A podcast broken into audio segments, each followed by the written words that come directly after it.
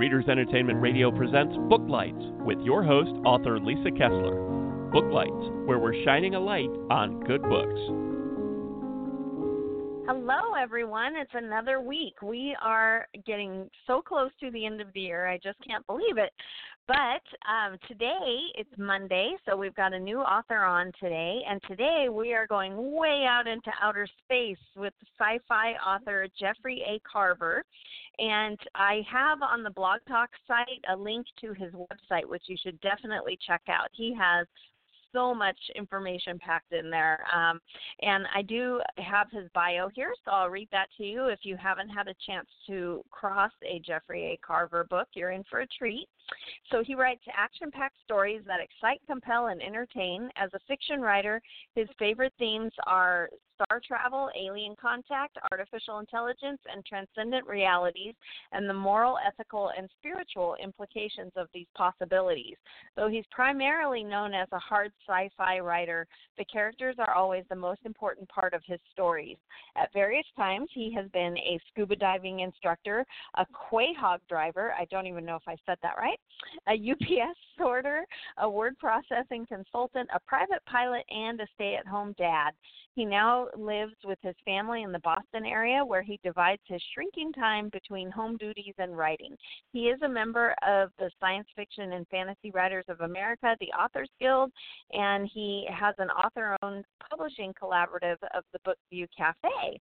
And again, check out his website because there are so many great tips there for sci fi writers and readers. He has lots of great book recommendations on there too. So, without any further ado, are you there, Jeff? Hi, Lisa. Good to be here. Hi, great to have you on. So uh, we're on you have a brand new book out. I do. Sorry, Actually, I didn't mean have to talk over you. out. You do. Y- Um, my new well, book is actually two books. Um, Oh. it, it was written. It was written as a single novel, The Reefs of Time, but it was so big by the time I was finished with it. It took me 11 years to write. By the time I was finished, Wow. it uh, was clearly too long for one book, and uh, it's really two pretty long books, uh, two volumes. One story, The Reefs of Time, and uh, Crucible of Time. And they were published uh, the- just a couple of months apart. Yeah, and these are part of the Chaos Chronicles, right? That's right. That's right. Um, started Do they need book- to be read in order? Should we start with book one? Well, um, it, it, you can read these without having read the earlier books. If you do start with the earlier books, you'll have a fuller picture of everything because obviously a lot came before and the story built up. But um, I did my best to make this accessible to anyone who wanted to just dive right in, and I do have uh, recaps of the earlier books um, at the beginning of the Reefs of Time. For, so if you haven't read them in a while, or if you haven't read them at all, you can still jump right in. So, can you tell us without without a bunch of spoilers what what is the Chaos Chronicles? What are we jumping into with Crucible of Time? Oh boy, um, it's a story. it's really a, a, a story. It's an odyssey. Uh, the start starts with one human who has an alien encounter, but once we're really into the the whole series, it's the, it's the odyssey of a whole company of friends, um, a human, alien friends, AI friends, and they're all exiled from their home worlds and they're facing situations and realities that they just don't understand and they don't know why they're thrown into. And forces that sometimes seem infinite and unknowable they're really up against some cosmic things. And but it's really at heart it's a it's a journey of reluctant heroes. And it takes them across thousands of light years and back into deep time. And there are well there are worlds that have to be saved and they've been volunteered for the job I love that. Reluctant heroes is always a great. Um, for me, when I'm as a reader, I always enjoy reluctant heroes um, because Mhm. they're so relatable. Um, because most of us don't wake up in the morning and go, "Huh, I think I want to go save the universe today," right? Right, right. It's like I think I want to successfully make my coffee. So um, yes. uh, so we live on a much smaller um, scale. um, so this particular story starts out at the edge of the galaxy, and uh, they've been through a lot of um, trials and, and turmoil, and are trying to recover, but they're not given any rest. New situation comes up, worse than the last situation, and they pretty much have to deal with it. So it's uh, it's it's it's really a story of of friendship as well. It's the relationships of these people are very very important, integral to the to the story. Yeah, I um, saw on your website, and, and I read that in your bio too, that even though you're a hard, hard sci fi writer, you said the characters make all the difference, right? Characters are what it's all about. There's no story without good characters, and uh, so for me, the, the the hard science element is is important, and I love science, and I love trying to create believable worlds. But um, it all started in my mind with the characters, and that's really what's central. Is well, where's what's their life story, and where are they going, and how did where do they go in relation to each other? Because they all have different pasts and different desires for the future. So it's really Mhm. interesting to see how they live together. So, are you a plotter, or do you are you? I, I always hear everybody call them pantsers. Are you writing by the seat of your pants? Do you have a big, you know, plot chart? How how does it the story come together for you? I understand that. Um, I don't. I think this came from George Martin. I'm not certain that that uh, it's gardeners versus architects. Uh, something a little Mhm. more elegant than plotters versus painters. Right. Um, I mean, I'm more of a gardener. I'm a pretty intuitive kind of guy. I often start a story not really knowing where it's going. I might know where it's going in the end, but I don't know what comes in the middle. And the only way I can Right. find out is to write it. And so I do That's some. I I certainly do some planning and and and rough outlining. Uh, and I did write one novel in a not in this series where I did carefully outline and I tried to follow the outline and, and it worked okay. But but fundamentally, I'm on as much of a journey as the characters are, and I dive in and I hope that when I get to the end, it makes sense and holds together. But that's what rewriting is for too. it never really does Right. in the first draft. Sometimes in the second draft. By the third and fourth draft, then it's it it should be pulling together and and be a story that somebody Mhm. really want to read. yeah. So What is it that drew you like- to write sci-fi? Was that always what you wanted to write? Was it what you read, or it's what I read from the from when I can remember beginning to read for pleasure. Science fiction was always what I was most drawn to. I read um, as a as a kid. I read the Tom Swift Jr. Invent, Inventor books and the Tom Corbett Space Cadet books, and then I moved into Heinlein and Asimov and and all the classic writers, and it always just held more interest for me than any other genre of writing or of reading. I mean, I like other kinds of books as well, but, but that's what always grabbed me. It was always about possibilities and and the universe and and things we might do and things where things might go wrong and um, just just grabbed me from young age and still does today. right? Do you get excited when uh, NASA has those big discoveries and they send back pictures from Mars and all that kind of thing? Does that is, Oh does that feed the little boy in you? of course it does. How can it not? I was remember lucky. I got to meet. first- when Yeah, we had go the first ahead. landing on Mars, the first landing on Mars was by the Viking craft. I don't remember what year it was, but I got a um, a phone call from my brother who said he's watching on TV as a, a spacecraft has just landed on Mars and they're interviewing Ray Bradbury, and here he is talking on the phone to his science fiction writer brother. He said it never felt more science fictional to him than at that moment. oh, I love that. I um I got to meet Ray a couple times before he passed away and uh, you Mm. could see anytime he was talking about Mars or space his eyes would light up oh my gosh that and write and talking about writing um he just it was you know I I think some people are just born sci-fi you know writers they they just think of um you know he used to talk about that writing about space and the future meant that you could have no rules you know you could make up your own and all that kind of thing. And um i i find that fascinating because i'm not a sci-fi writer because the science always scares me but um the ramifications of the science i guess i should say do you like to Yeah, play with those kind of plots Well, I, I'd love to. Um, and I wouldn't say that there are no rules. I think you get to create your own rules within certain boundaries. If you if you want to write um, stories that are believable to a sort of a science literate audience, then your rules are maybe different than if you're writing a story for a more fantastic oriented audience. And once you've Right. created your rules, you you have to pay attention to them.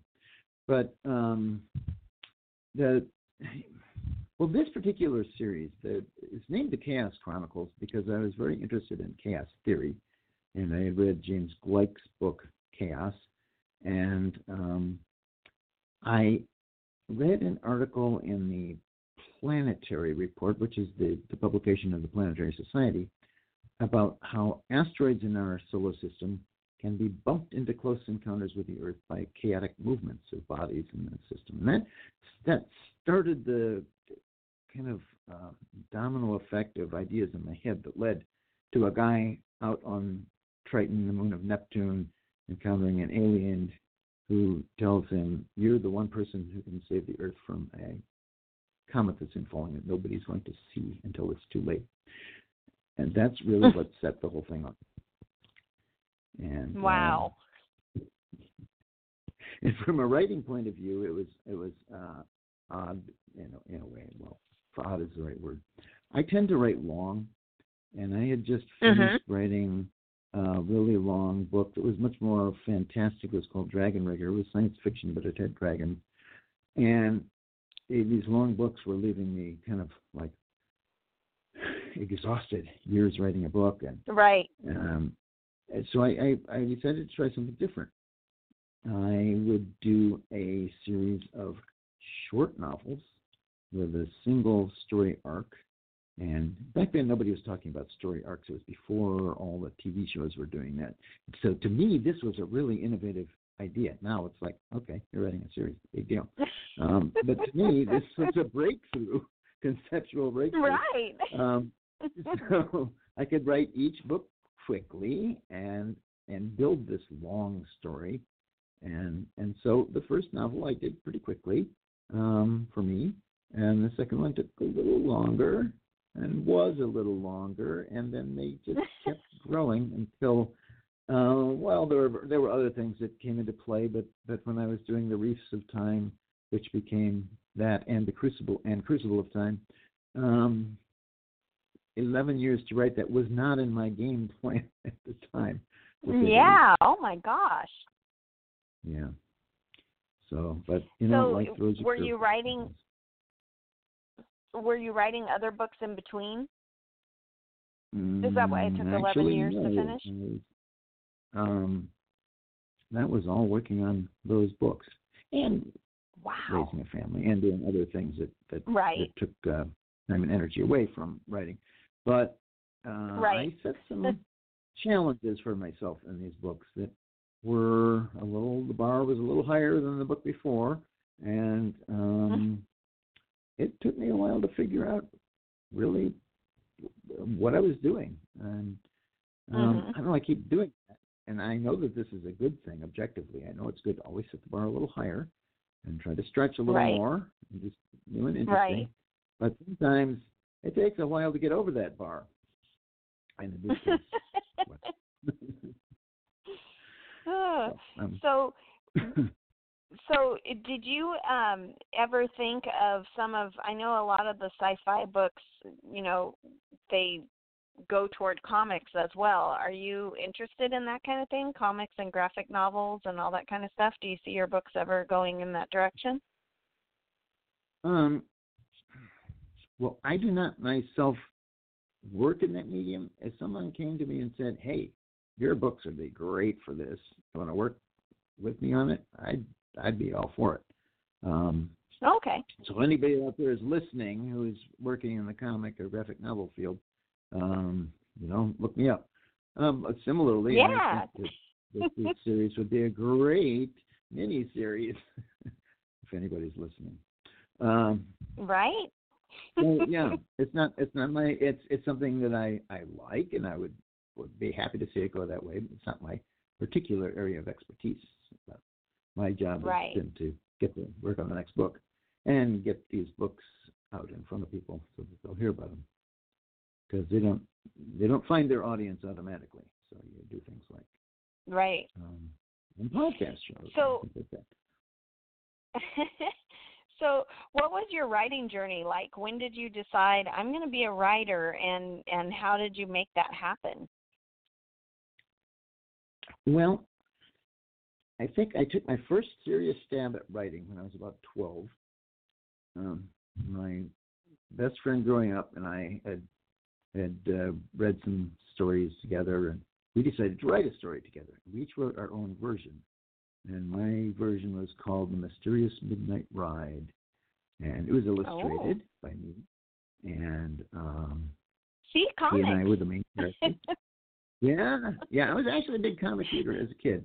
Uh, and I actually still have that. I still have that illustration, illustrated one copy edition um, on my desk somewhere. And excuse me. Um, and, and I didn't really do anything more until I was in high school, and I was um, given an assignment to write a short story, and I did that, and I really enjoyed that. And then when I was in college, I really started saying, you know, I like this writing business, and I want to pursue it. And um, there wasn't. I was at a, a, well-known university. They didn't. They had a, a strong English department, but not a. Uh, they, they didn't really have much to do with science fiction or have anybody there who knew about it. So I was a little bit on my own for that. But I started writing stories and submitting them to the magazines. And it took a number of years, and I collected a lot of rejection slips. And finally, I sold, excuse me, sold my first short story uh, to a little magazine in Boston, and uh, then I sold one to Galaxy magazine. That was my first sale to a real science fiction um, venue. And then something oh, weird nice. happened.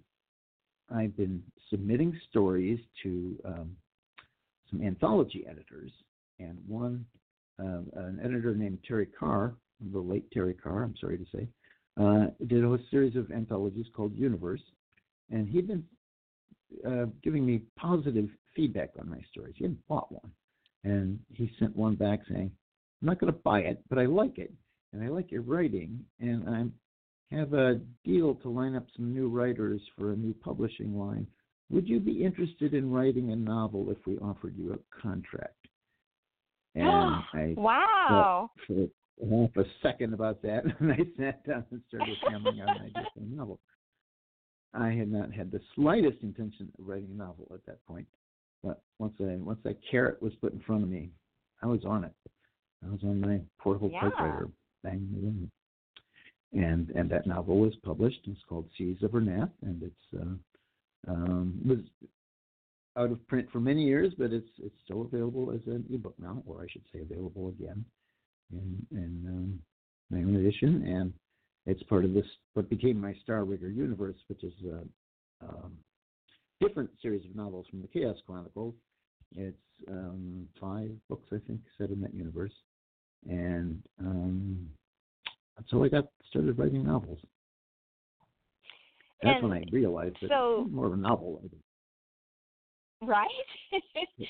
So, do you love that? Um, I I know I do. I, I'm a hybrid author, so I have a publisher for one series, and then I always have a series that I'm writing that I put out myself and I love that books don't go out of print now and that you can bring something back and and get it back out there. So the books don't vanish like they used to.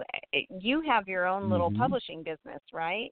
So are you doing that same thing? Are you putting things out yourself? Um, yeah i was actually um, i could say that i was an early adopter of ebooks and getting my books back into print, and that was because of um, be, between books three and four of this series, there was a, a, gap of some years, and the first three books were out of print. And I said, I've got to, uh, you know, give the audience a chance with a new book coming out. And so I created ebooks with the help of some other people um, that I put out for free for quite a while.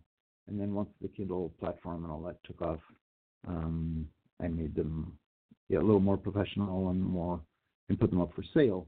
Um, but I had pretty much all of my backlist available, um, and this is it, this is a career saver for many many writers. The, the new phenomenon where you can put your backlist up for um, for very little cost and make them available right. to readers. And um, I, be, I became a member of a group called Bookview Cafe, which is an author cooperative. It's um, somewhere between 40 and 50 uh, writers who are all traditionally published. And if you're a reader of science fiction or or romance, or uh, there's some paranormal writers, um, you would recognize a bunch of the names. And um, it's co-op formed to help each other. First of all, to get their backlist back into print, but more and more people are doing originals. And the co-op model is that uh, we each write our books, and we get uh, um, another member will, for example, do a cover design for you. A different member will do the ebook formatting if you are not able to do it yourself, and that sort of thing. So we help each other get our books um, into print, and more and more doing originals that way. So when I finished, oh, that's um, exciting.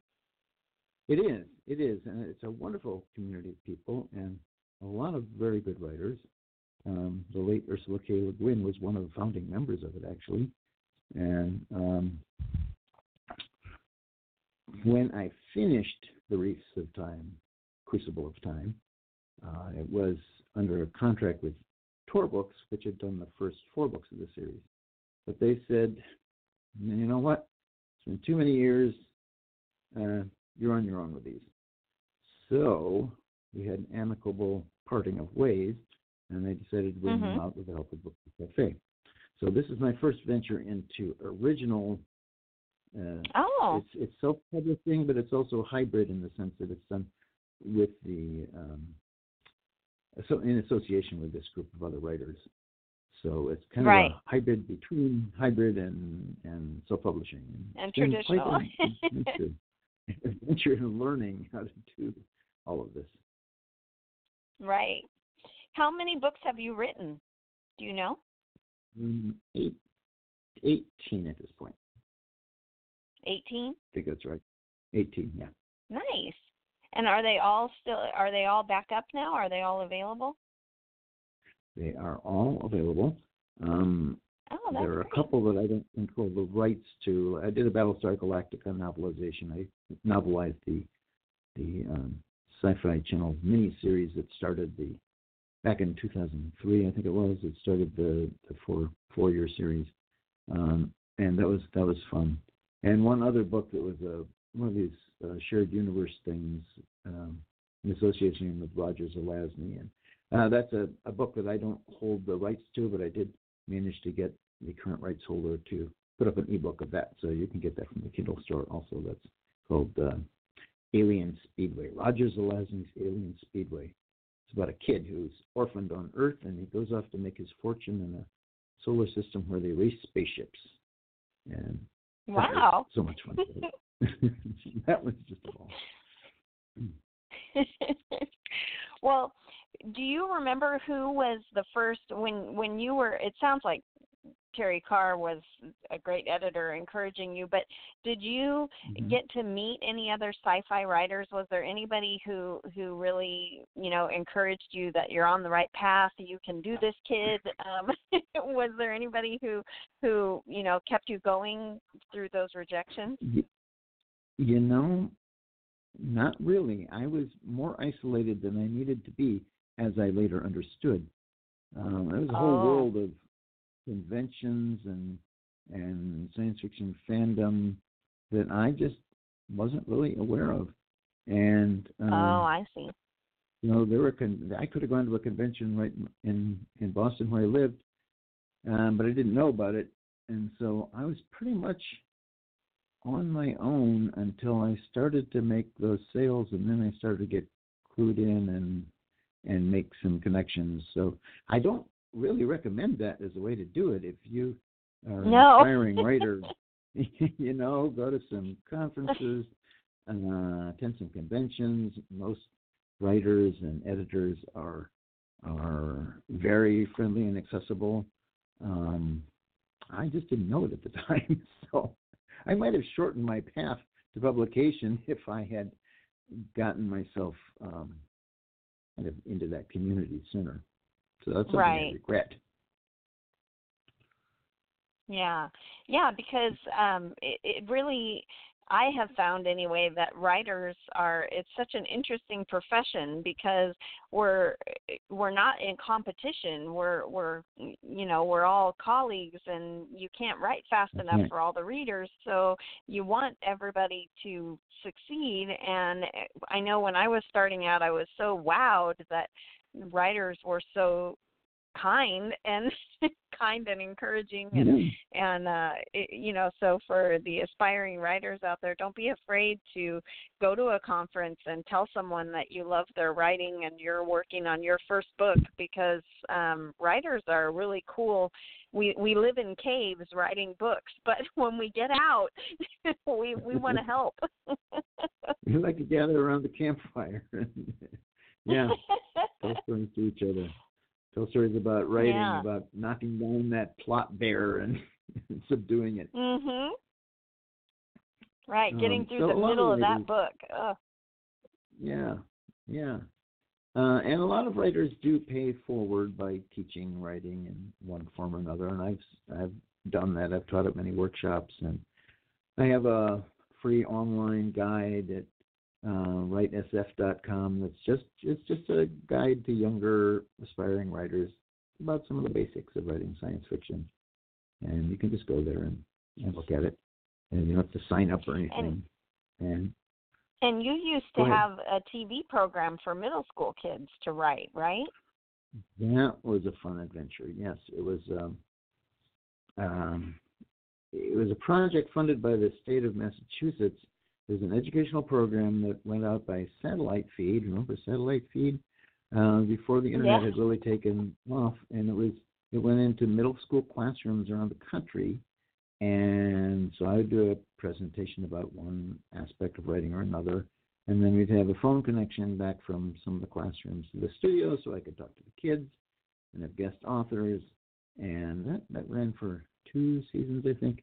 Um, and that was just a lot of fun. Uh, the kids have so much energy and creativity that it's just uh, really great to see them and to just give us even the smallest helping hand is um, a kind of a pleasure to give.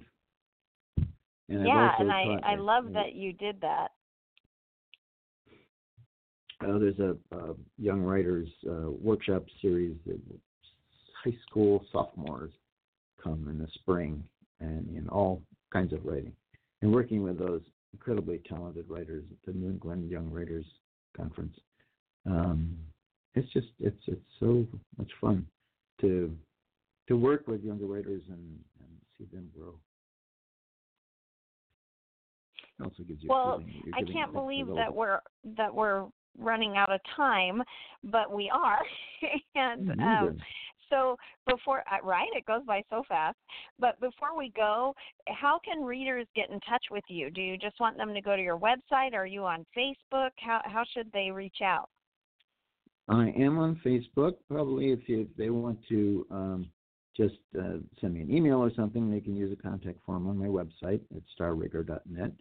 Uh, if you just Google my name, you'll find it. And uh, I am I'm not terribly active on Facebook, but I am on Facebook. So probably um, if they want to specifically reach out and ask a question or something, um, using my website contact form would be the best way.